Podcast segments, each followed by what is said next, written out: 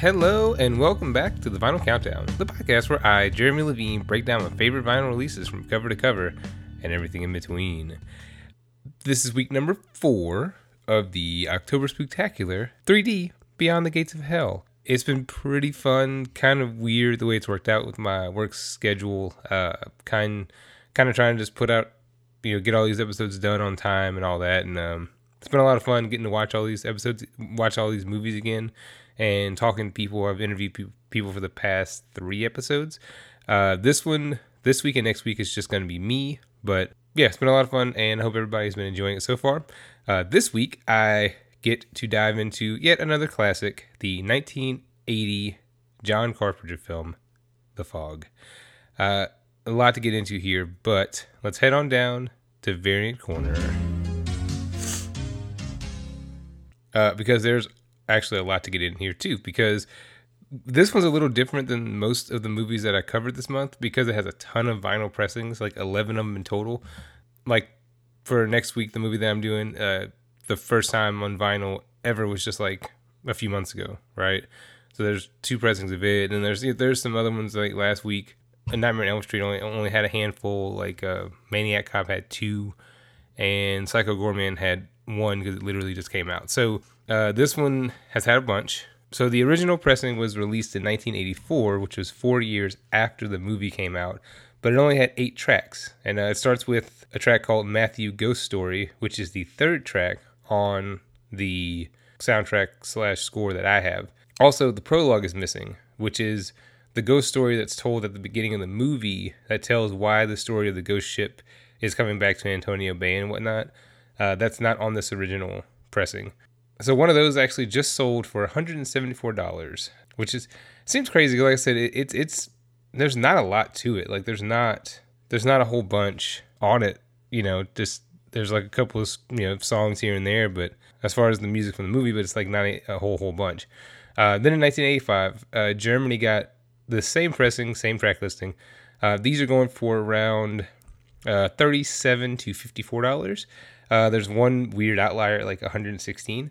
So fast forward all the way to 2013, uh, Death Waltz released an expanded score featuring movie cues never before offered on vinyl. Uh, this one has the same exact track listing as the 2020 40th anniversary Waxwork release as well. So with this one, there is a clear with a white haze uh, on disc one, and then clear with green haze for disc two.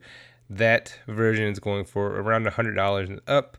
Uh, the second variant is clear with green and white splatter for disc one, and then clear with blue and white splatter for disc two. They're actually going fairly cheap, anywhere from 40 to 70 bucks, with again one weird outlier like 123. So uh, pressing count totals 700 for these combined. However, individual pressing counts for both are unknown. There was a repress of this version also in 2013, according to Discogs, that was limited to 1,000 uh, on gold vinyl prices range from there for on that one from uh, $35 to as high as $232 yeah good luck with that. Uh, there's also a special limited edition on black vinyl 200 only uh, sold at the uh, launch party screening of the fog by cigarette burns and death waltz records. Uh, there are two of these for sale for 94 and 100 dollars. 2015 saw another variant pop up this time with new artwork uh, one white disc one green disc but it's more of like a teal color, I guess. Uh, no pressing count on this one, but uh, they're starting around 34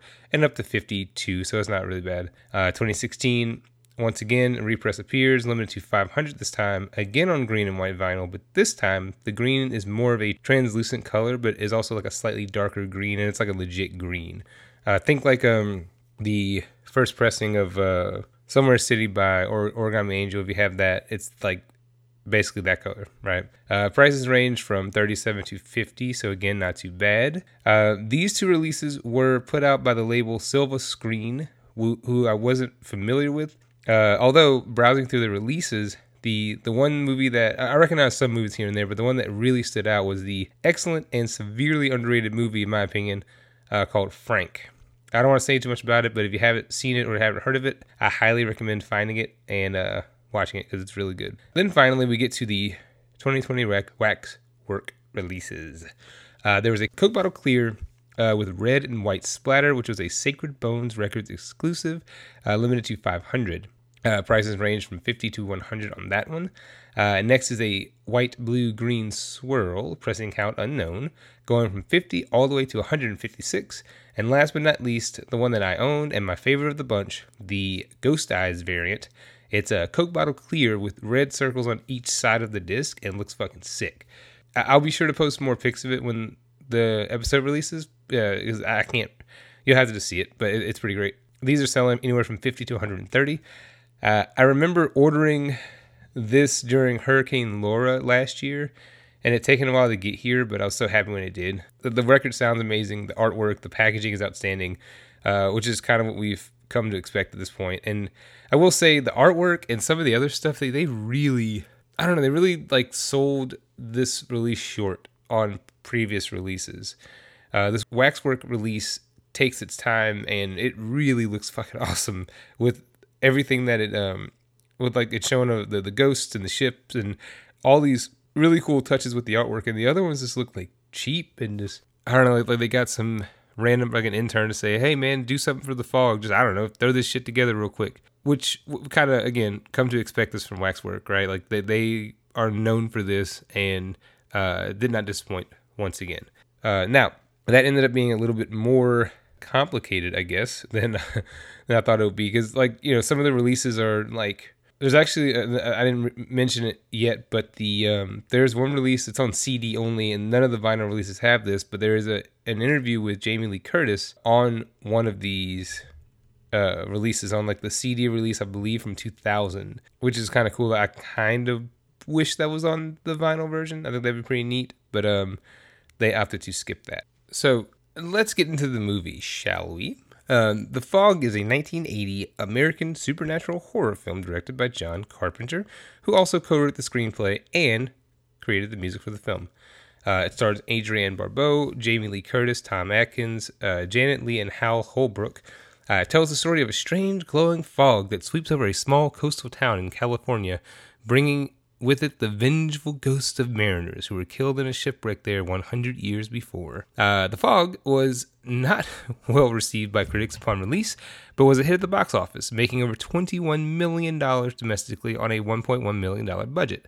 Uh, since release, it has received positive retrospective reviews and has become a cult classic. Uh, a remake of the film was released in 2005, which was universally panned by critics. And as someone who actually saw that version first, it's god awful. I would recommend track it down and watch it and watch the original like back to back or whatever, and um, just for shits and giggles. But it's it's terrible, like hilariously terrible, you know. So spoiler alert, uh, not really, but I mean you know it's a 41 year old movie at this point. Uh, I am going to dive into the kind of the beats of the movie here. So if anyone somehow has not seen it, go watch it, come back, and then uh, we can talk about it. So, as the coastal town of Antonio Bay uh, in Northern California is about to celebrate its 100th anniversary, paranormal activity begins occurring at midnight. There's a really cool scene here where uh, there's a guy working in the in a gas station where like there's like six or seven cars that start going off or some shit. Maybe that's maybe, not the gas station. There's somewhere, but there's a bunch of cars going off with um, all at once with their alarms, and then there's all these other little like creepy, cool uh, these shots that uh, John Carpenter is like, you know, kind of um, at this point he's uh, what two years uh, removed from Halloween, so you know that movie was made on you know kind of a shoestring budget also, and they really did a lot by not showing everything and making it scary and kind of dreadful and everything else. Like not so much like ooga booga, you know, jump scares or gore, more with just like something's in the corner and then it's not, or is something in the corner. Or there are some jump scares, but they, they execute those very well. And this movie, kind of the same thing, uh, which I'll get into. There's a lot of gore in this movie too, but that was kind of an afterthought. So, anyway, uh, the town priest, Father Malone, discovers his grandfather's diary at the church. Um, after a piece of brick falls out from, from falls from the wall, and um, this guy is pretty pretty great. The guy I, I don't remember the actor playing uh, the priest, but he is like he has a guy working for him at the church, and the guy's cleaning up, and he's like, "Father, can I uh, can I get paid?" You know, I guess he just hasn't been paying this guy, and he's like, "How about you?" Because first he tells him like, "Come back tomorrow around like uh, one o'clock or something like that," and then he's like, "Can I get paid?" Uh, you know, whatever. And he's and the father. And Priest is like, "How about you come back at like four? Because he's, I guess he's probably like, "I'm not gonna pay you, motherfucker." Like, seems like a pretty shitty gig for this guy who's cleaning up this church. But also, his priest is in there getting hammered, like he's drinking whiskey and shit. It was pretty great. And then you know, this this town, this diary falls out. That's uh, his grandfather's diary. Just you know, happens to fall in his lap essentially. And uh, it reveals that in 1880, the six founders of Antonio Bay, including his grandfather, deliberately sank a clipper ship named the Elizabeth Dane so that its wealthy, leprosy afflicted owner, Blake, would not establish a leper colony nearby. Uh, the conspirators used some of the gold plundered from the ship to fund the town. Uh, meanwhile, uh, three fishermen are out at sea when a strange glowing fog envelops their trawler. Uh, the fog brings with it the Elizabeth Dane, carrying the vengeful rem- uh, remnants of Blake and his crew who killed the fishermen. Uh, this scene, it's it's some of the effects are a little bad. Like like the fog effects, whatever. It was the '80s. It's whatever. But when they're on the ship, um, I think it's done really well. Um, you know, they're they're very um, they're concealed like in the shadows and everything, and uh, there's some genuinely kind of creepy moments. Which it's funny because I showed this movie last year to the kids. I was thinking it's it's not super bloody. It's not really that bad. So I was like, you know, hey, yo, you know, you want to watch a grown up scary movie? Ooh, we're gonna watch The Fog. And within like 25 minutes, they were both just completely uninterested. And this scene in particular, I can remember uh, Spencer being like, "Oh, is this scary?" It's like, okay, whatever. but I think it's done really well. I think at some point, I don't know if they're going to grow up and start to appreciate these things or if, you know, horror is just different now, I guess, and things they're watching, even the kids' stuff is just shot so much differently. Like it's not really the same, but I, I thought it would be neat to show them. Apparently, I was wrong. But uh, so that happens, right? And uh, Nick Castle, uh, meanwhile, is driving home, and uh, this is Tom Atkins, which uh, shout out to the Maniac Cop episode where it's crazy. I even texted Richie this. Um, who I did the Maniac Cop episode with, uh, Tom Atkins in this movie. This is this movie's eight years before Maniac Cop, and he looks like he's aged twenty years from this point to Maniac Cop. But um, I, I don't know if it's the haircut because he has like a like a not a weird haircut, but he has a, a, different haircut. Definitely is a younger man's haircut, I guess. In this movie, he's not, and, and in Maniac Cop, he's definitely like you know styled to look like a seasoned cop. But I mean, eight years, I feel like wouldn't make that much of a difference in the way your face looks. But that motherfucker looks old compared to what he looks like here. But whatever the case, he's still great. So he picks up a young hitchhiker named Elizabeth Solley, which is played by a young Jamie Lee Curtis, who again was in Halloween. And uh, there was a lot of actors left. I mean, a lot of people that John Carpenter worked with numerous times, right, throughout the 70s and 80s. And uh, I don't feel like going through the list, but Jamie Lee Curtis obviously was in Halloween and there's some others that pop up in some of his other movies, right? So they're driving, and all of a sudden, they're all the windows just fucking blow out, pow! Like it's a real kind of crazy scene or whatever. The uh, the following morning, the local re- uh, radio DJ uh, DJ Stevie Wayne, who is uh, Adrienne Barbeau, is given a piece of driftwood by her son Andy. Uh, it's inscribed with the word Dane, and Andy said he found it on the beach. So you know she goes out there to the lighthouse and uh uh, and takes it takes it with her to the lighthouse where she broadcasts her radio show, and sets the wood down next to a tape player that's playing, and then the wood just starts like seeping water and causes the tape player to short to short circuit or whatever. Right? A mysterious man's voice emerges from the tape and swears revenge, and the words "six must die" appear on the wood before it bursts into flames. Uh, which on the center label of one of the discs for the Waxwork release, it has that six must die uh, wood or whatever, which is pretty cool. But you know, she extinguishes the fire and then sees the wood once again say Dane, and the tape player begins working normally again. Uh, so after locating the missing boat, Nick and Elizabeth find the corpse of one of the fishermen, Dick Baxter, with his eyes gouged out. Uh, the other two are missing, one of whom is the husband of Kathy Williams, who is overseeing the town's centennial celebrations. Now, Elizabeth, she is alone. They cut to the to the hospital, whatever. For whatever reason, she's in the autopsy room with this corpse. And this corpse, like, is kind of a cool scene, like, just rises from the table and starts coming after, and then just collapses. You know, she screams as great as Jamie Lee Curtis can scream, right? And Nick and the coroner go rushing back in the room, where once again this lifeless corpse uh, has now carved the number three on the floor, as in he is the third death of the six that need to happen, right? Uh, that evening, as the town celebrations begin, local weatherman Dan calls Stevie at the radio station, who Dan sounds like kind of a creep. Like he's, I don't want to say he's a creep, but he definitely has some like borderline like shitty kind of pickup lines and trying to be real like I could come keep you company type shit. And it's like, dude, cut it out. But this scene is really fucking stupid because he starts hearing here's a knock at the door, right? He's on the phone with her and she's like, Dan, get out of there. The fog is coming your way. Because she's starting to suspect that the fog is moving around. That's one thing that happens with the, the initial deaths of the people on the boat is this fog is like uh, moving, I think, due west or something. And Stevie's like, oh, it's definitely moving due east. And this guy's like, no, fog doesn't move that way. And, you know, it's because it's a ghost fog, right? And I think she's starting to suspect something is going on with it. And she's like, Dan, please get out of there, whatever you need to go. And he's just like, hold on, somebody's at the door. And then he goes around and he's like, somebody's messing with me. And, you know, it's a fucking ghost and a fog. And it's like, what the fuck, dude? Like, how is. It's just so, he's so oblivious and dumb. And I think he like just opens the door and it's like, oh man, must be kids that somehow made this fog come around my house or my place where I'm at or whatever. And then also these ghosts, it must be fucking people messing with me. And then he just gets killed. And it's like, you probably deserve to, you idiot. But uh, Stevie hears all this, right? She's like yelling at him to fucking stop or whatever. And um, so she proceeds with the show. The fog starts to move inland, uh, disrupting like the town's telephone and, and power lines and all that. Uh, using a, a backup generator, she begs her listeners to get to to go to her house and save her son, um, because she can see that the fog is closing in to where her house is.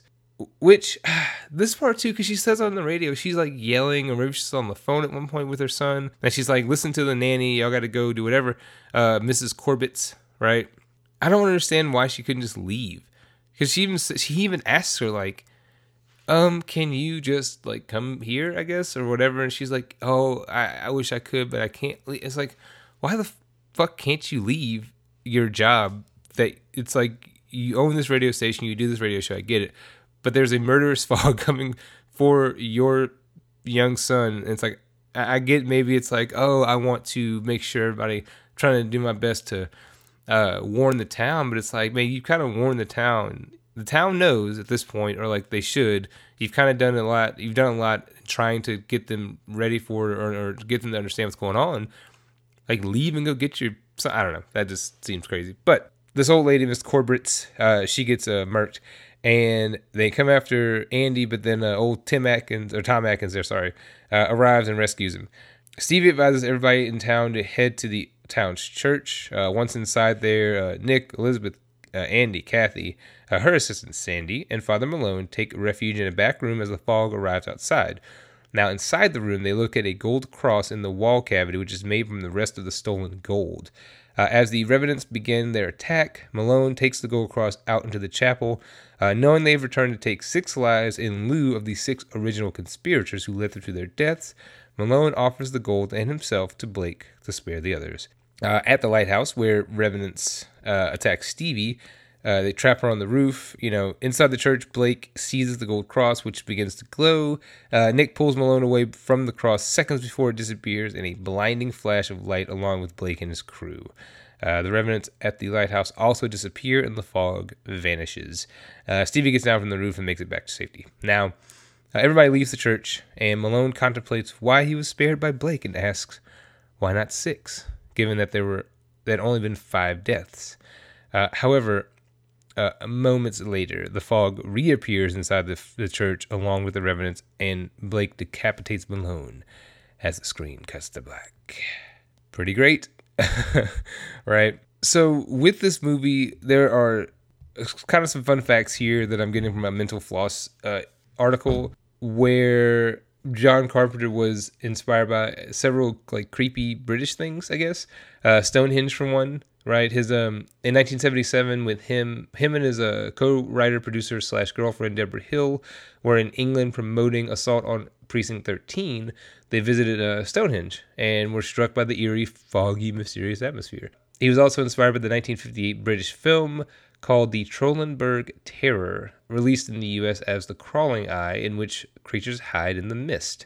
Also, it says that you can um, thank David Cronenberg, sort of, for the Fog's gore. Because originally, like I said earlier, uh, he'd gone the route of with how like how he did with Halloween, there was not a lot of gore in this movie. It was again more kind of what you didn't see that was more horrifying because you can kind of fill in the gaps and whatever, right? But gore was becoming popular with horror audiences because by this time, 1980, you've got Friday the 13th that's out. You've got you're still a few years away from Nightmare on Elm Street. Um, there's some other movies that are coming out that are just like you know it's becoming a thing, right?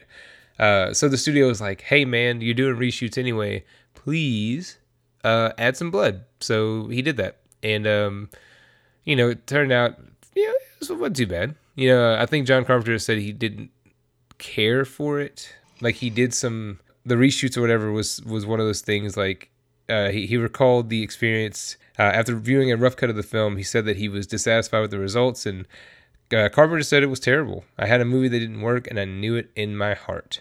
So then they added the scene with John Houseman telling the ghost story to a fascinated children by a campfire, right? Which you know that was an afterthought. Like that's the first, that's the opening of the movie, right? And says, you know, about one third of the film consists of footage shot by after Carpenter and Hill watched the rough cut and again and were like, hey, this isn't working. So they added scenes, they reshot others, they introduced John Houseman as the old man with the campfire, and it's just like you know they they really. I think it's for the better. Obviously, I, I'd actually be curious to see what the original cut looked like but um yeah it just it's one of those things it it increased the film's budget from one million dollars to one point one million dollars so really not too much more to, to redo all this right the novelization of The Fog clarifies an important plot point. Dennis Etchison wrote the paperback novelization of the movie, which he had done the same for Halloween, in which he made better sense of the film's somewhat jumbled plot. One key example, though it's implied in the movie, the novel makes it clear that the six who must die are descendants of the original six whose nefarious deeds cursed the town. So, yeah, I guess I didn't really go into that, but they don't necessarily make that clear. I guess they really don't make it super clear. But um, also, Jamie Lee Curtis, she did this movie as a a favor. the only post Halloween job she got were was a guest on the Love Boat and Buck Rogers, and she was getting discouraged with acting. So John Carpenter added a role in The Fog just for her. Uh, then Prom Night and Terror Train came along while The Fog was still in post production. The three movies being released back to back to back in 1980 led Curtis to being dubbed uh, cinema's new Scream Queen. So. Oh, I didn't realize that. So John Carpenter, he said it says here was so displeased with his own performance that he never cast himself again. Uh, the director plays the church janitor who talks to Hal Holbrook's priest near the beginning of the film. Said it was one of the most terrifying moments in my life having to deliver these lines to an accomplished actor. His final verdict on his own performance is uh, I'm terrible, so I stopped doing roles after this movie, except for hel- helicopter pilots and walk ons.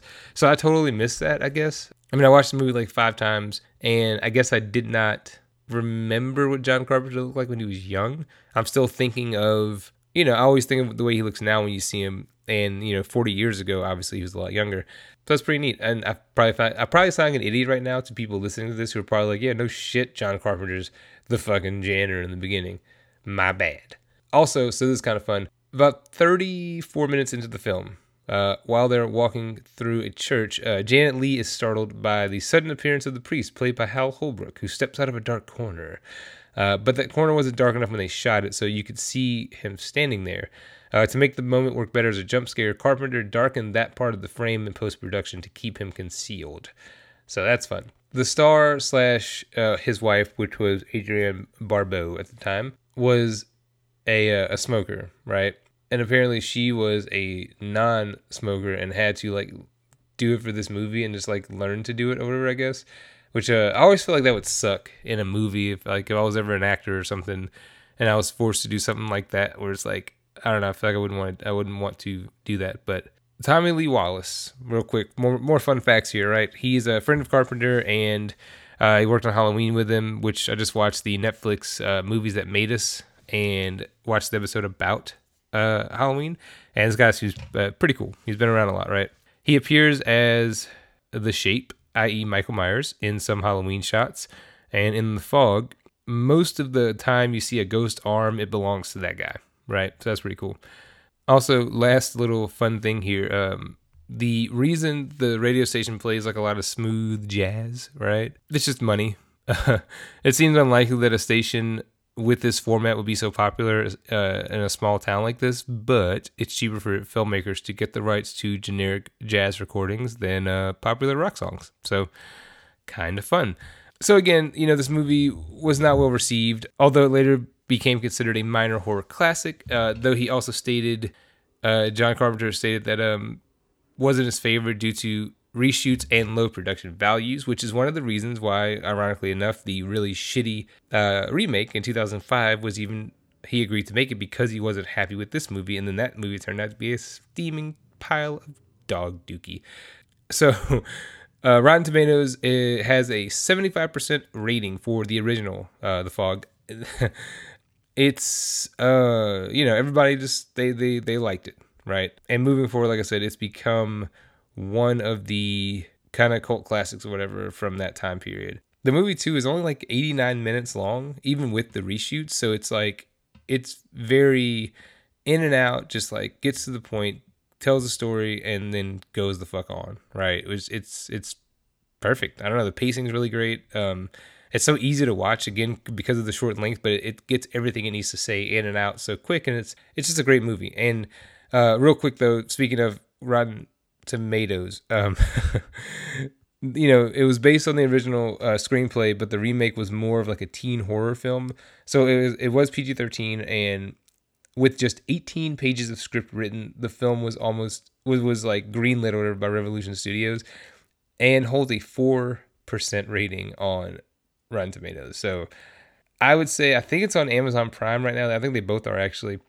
Just again for shits and giggles, watch the remake if you just want to laugh at something that's terrible. But please watch this one because again, it's a classic and a five out of five. If you somehow have not seen it, and again, if you some for if you only associate the fog with the really bad remake, then please watch this one. And I don't know, like I said, highly recommend it. And again, it's one of the best. John Carpenter is one of the best, obviously. So uh, you can't go wrong with it, right? So that's it. I'm done this week. Next week, I will return with the fifth and final installment of this year's October Spooktacular, where I will discuss my second favorite uh, Friday the 13th movie, Jason Takes Manhattan. So, for the final countdown, uh, as always, I'm Jeremy Levine, and I hope to be in your ears next week, everybody. Thanks. Take care.